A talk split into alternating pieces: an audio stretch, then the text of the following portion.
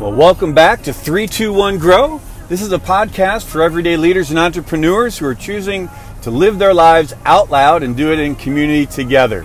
As we get started this morning, I like to start with a little music. Remember, this is a podcast while I'm driving. Both hands are on the wheel. But uh, I want to start it with a song this morning. This is Torrin Wells, and this is Known. Let's listen a little bit this morning as we get our minds and our hearts right for the day. How real, how wide, how rich, how high is your heart? Now I cannot find the reasons why you give me so much. I'm falling up, falling up, and love by you. You won't let go, no, you won't let go, no matter what I do. It's not one. I probably say this all the time, but that's another one of my favorite songs. Uh, to be fully known and loved by God. Uh, I say this all the time. You guys will get used to this. I am a man of faith. God radically changed my life at twenty-five years of, of age. Uh, and I have never been the same since. Didn't grow up in the church. The church was never a part of my journey uh, really at all.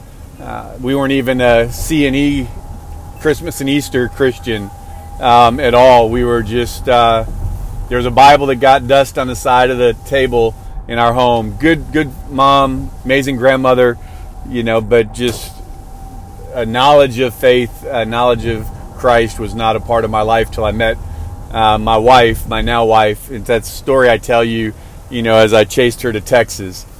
So anyway, so I like to start our podcast off with uh, a little bit of music I'm listening to in the morning on my drive-in. Today's a dreary, rainy, overcast day, so I definitely have both hands on the wheel today. Uh, but I'm excited to share with you an opportunity. If you guys are listening, uh, we just opened up a Facebook group called three two one Grow. You could be one of the first to, to jump on that group. I, our hope is that that group becomes our community, where we share these podcasts, we share thoughts, we share stories, we encourage one another, we take this relationship uh, a little bit away from the one-sidedness, right, of me sharing with you and, and us sharing together. You'll find all the podcasts on there. Uh, if you'll go in and, and ask to join that group, three two one Grow, I'd love to get you connected there on Facebook and begin to build that community where we can actually dialogue together, get to know each other a little bit together, hold each other's arms up, share stories, sharpen each other uh, on our journey together in life with uh, family, our faith, and, and our our work. That that also kind of ties into what I wanted to share with you today in this podcast. I I, I believe this. I believe that, in, and I'll say this from a faith perspective, the kingdom of God is defined by our relationships. Right? And, and let me take out the faith side of it and just say to you that I believe our destiny, our future, um, is defined by the relationships that we have, past, present, and future. I believe relationships define our destinies. But here's another thing I know about relationships.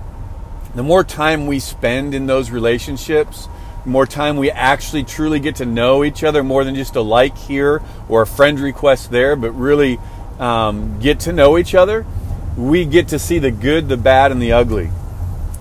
You know, and and that was really a message that was put on my heart early in my journey and in my walk of faith. Uh, that was really the call to ministry I had, was this sense that God had put on me that, um, you know, His His kingdom is built on relationships. The more we spend time in relationships, the more we see the good, the bad, and the ugly. And the truth is, when we get to the ugly, most of us are really good at leaving or breaking um, or uh, dividing relationship. When we get to that ugly, we're good at leaving. And I really felt like the Lord had put on my heart early on, as I was just trying to figure this whole thing out and get myself off the throne and not see myself as the center of the universe, that He was saying, I want to teach you how to love uh, through relationships, through the ugly. Right? That um, that's really where life happens, is in how we love through the challenges and not leave. You know, if over fifty percent of marriages today end in divorce. There's so many people not getting married these days that are that are choosing to live with each other. And if that's you, that's I'm, I'm not judging that. I'm just saying relationships have become so difficult and so complicated uh, and so microwaved that um, we see them as commodities that can be kind of traded in for the next newest, greatest relationship. And in a lot of ways, in what I've done in coaching and ministry and leadership development, that's where a lot of our woundedness and our brokenness has come from, is from broken, wounded, damaged relationships. And the inability, lack of knowledge, lack of experience of how to go through those well. Uh, I do a whole training and teaching for companies and organizations and, and individuals on, on conflict management and conflict resolution, right? Conflict is going to happen. The issue is not conflict. The issue is how we go through conflict, how we manage conflict, how we learn and grow through conflict. And so I wanted to share a thought with you today. How many of you have ever played Red Rover? When you were a kid, maybe kids today, maybe if you're younger, you're like, you don't know what that is. But there was a game, I'm aging myself again, that we would play in school. It wouldn't be something we'd go home and play with our friends, but in school they would line us up in two lines across from each other, and we would hold hands, and we would play this game called Red Rover. And one team would shout out to the other team, Red Rover, Red Rover, let so-and-so come over, and we'd shout out a name. And we'd usually try to pick the smallest, most frail, the weakest person on that other team, because their job was to run as fast as they could, as hard as they could, and try to break through our line and break through our hands that are being held. Uh, if they broke through the line, they got to take one of us back to their side. But if we stopped them from breaking through the line, they became part of our team. And so it would go back and forth uh, with this idea of playing Red Rover. You know, Red Rover is all about connections. It's this idea of holding hands. And when we hold hands together, we are connected. There's a bond there. You think about relationships, our first relationship, our first date um, with someone that we liked when we were young. What was our first step, right? Is how do we get to hold their hand? And we would walk and hang our hands next to each other, and I would work my hand till it rubbed the back of the person's hand, that girl's hand that I liked. Kind of accidentally, but not accidentally, touched her hand, hoping that that would trigger a response to where she would grab my hand and I would grab her hand. And that uh, that feeling of that first time of holding hands, signifying we're connected, we're together, uh, was a powerful moment, right? Holding hands is is a simple but intimate act of saying I'm with you and you're with me. When we hold hands, we are making a statement of connection. But I think there's something greater than holding hands that really we're all after. It's that idea of moving from holding hands to locking arms. Play that same game, Red Rover, but play that game by locking your arms. What's the chance of someone breaking through locked arms? Very, very slim. Uh, not very likely at all. I don't know if you guys can hear it. The rain is picking up this morning. The traffic is slowing down. So hopefully you can hear me okay. Our little background music of the rain hitting the roof of the car. Kind of real life, right? Just living living life out loud as we go. Uncut, unscripted, and unedited. So that here you have it. Uh, but that idea of locking arms, it's it's a greater strength. It's a greater commitment. Think about marriages. When a dad is walking his daughter down the aisle, they're not holding hands. They're locking arms. There's a bond that's greater than hand-holding, that he is saying, this is my daughter, and, and I am protecting her. And the, the, the guy would always hold out his arm for the girl, right? And she would then wrap her arm around the guy's arm, and that would be a sign of strength. He would lock it in, and he would have her. She wasn't going anywhere. Until he walked up to the end of the aisle in the, at the wedding, and he released her, and what would happen? The guy, the bride... Um, the bridegroom would reach out, not his hand, but his arm, that she might unlock from her father's arm and re-engage and lock to her future husband's arm. Symbolizing more than just a connection, but a commitment. A greater bond, right?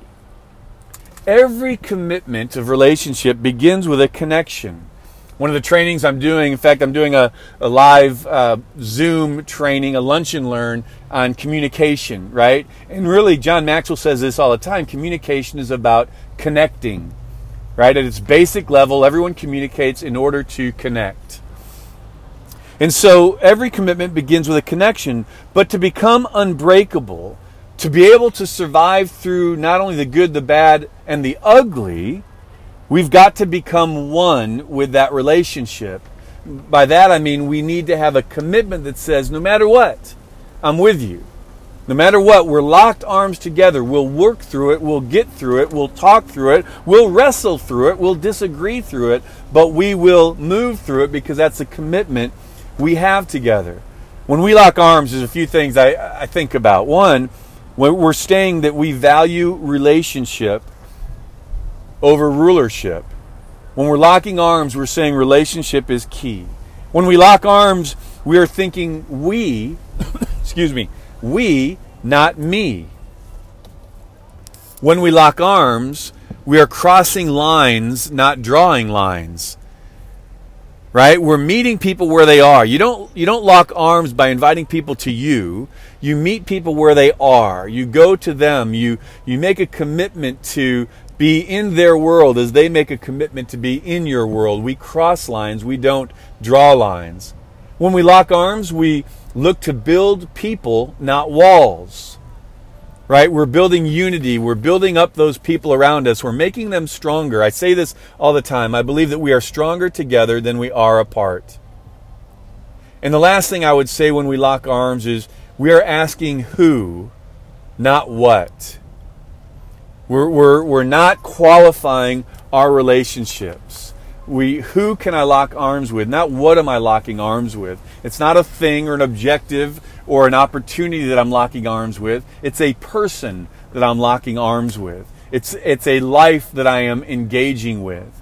Whether it's marriage or friendship or family or, or work, uh, whatever the relationship is, we are in relationships everywhere. And we are choosing what level of relationship we want to engage, whether we are side by side, holding hands, or locking arms. It's easier when we're side by side because it's easier to let go, to move away, to disengage, to break relationship. It's a little bit harder when you are holding hands, right? Because you've made a commitment. The other person knows you're there. You've made a connection. And to break that connection, that other person will know that that connection has been broken, right? So it's a little bit harder. Locking arms, it's a whole nother level of commitment, and it's not as easy to get out of that relationship. You have to work through the difficulties and the challenges.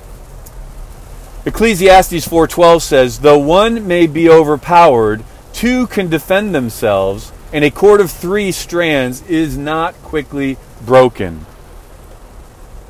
So from my faith perspective, it's important that I lock arms with people and individuals, that I show my commitment, that I'm committed to work through, through the good, the bad, and the ugly. But it's also as a person of faith, I don't just lock arms with that person. I have locked my arms with, with my Savior, with Christ. And He is the one who gives me strength. Again, this isn't a faith podcast directly, but it's who I am. Whether you agree with that or you've locked into that or that's where you are or not, that's okay. But I know that we all uh, need to lock arms with something greater than ourselves, something who has our best interest in mind, something that is for us and not against us, something something in someone that knows us at a created level, our good, the bad, and the ugly of our lives, and they've chosen to never leave us or forsake us. And, and that is my relationship with my Lord and my relationship with my wife, because we're both committed to that relationship first. So anyways, if if that's not where you're at, that's okay, but I encourage you, where are you in relationships? Where are the relationships that you're just walking side by side and haven't made that connection? Where do you need to make a greater connection and grab a hand? Where are those relationships you've been holding hands, but you know it's time to lock arms? To get to where you want to go, you're going to need to find a few people to lock arms with, to be vulnerable with, to risk with, and to grow with. And so my encouragement to you today from, from this podcast and this message from three two one Grow, it's all about community. This is a place where right now we're walking side by side, but as you get more involved, as you jump into the three two one Grow group on Facebook, we move from walking side by side to holding hands, and as we develop those relationships and sow into each other's lives, we begin to move into that place of locking arms. I want to encourage you to risk locking arms with some people, and to ride through those relationships, through the good, the bad, and the ugly. So as we close out, I just want to close out with a little Phil Wickham Uh, this is Till I Found You, and then I'm going to wrap it up.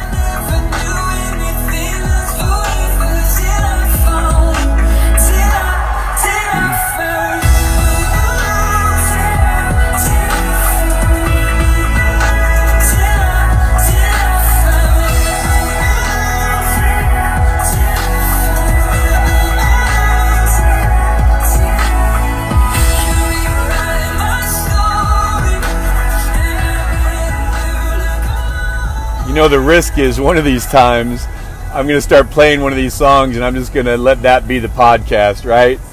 You know, it, there's this thing about how I start my day, and I, I really try to start my day um, with a devotion, a time of prayer, a time of focus, uh, a time of, of just really energizing myself, feeding myself with things that are going to feed my spirit and feed my soul. And, and refresh my mind as I start my day. And and so music is one way that I do that.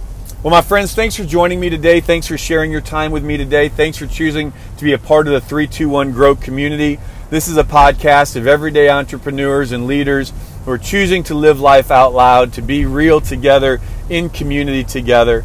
I, I hope that these are adding value to you. As I say at the end of every podcast, I'm believing that your best is yet to come.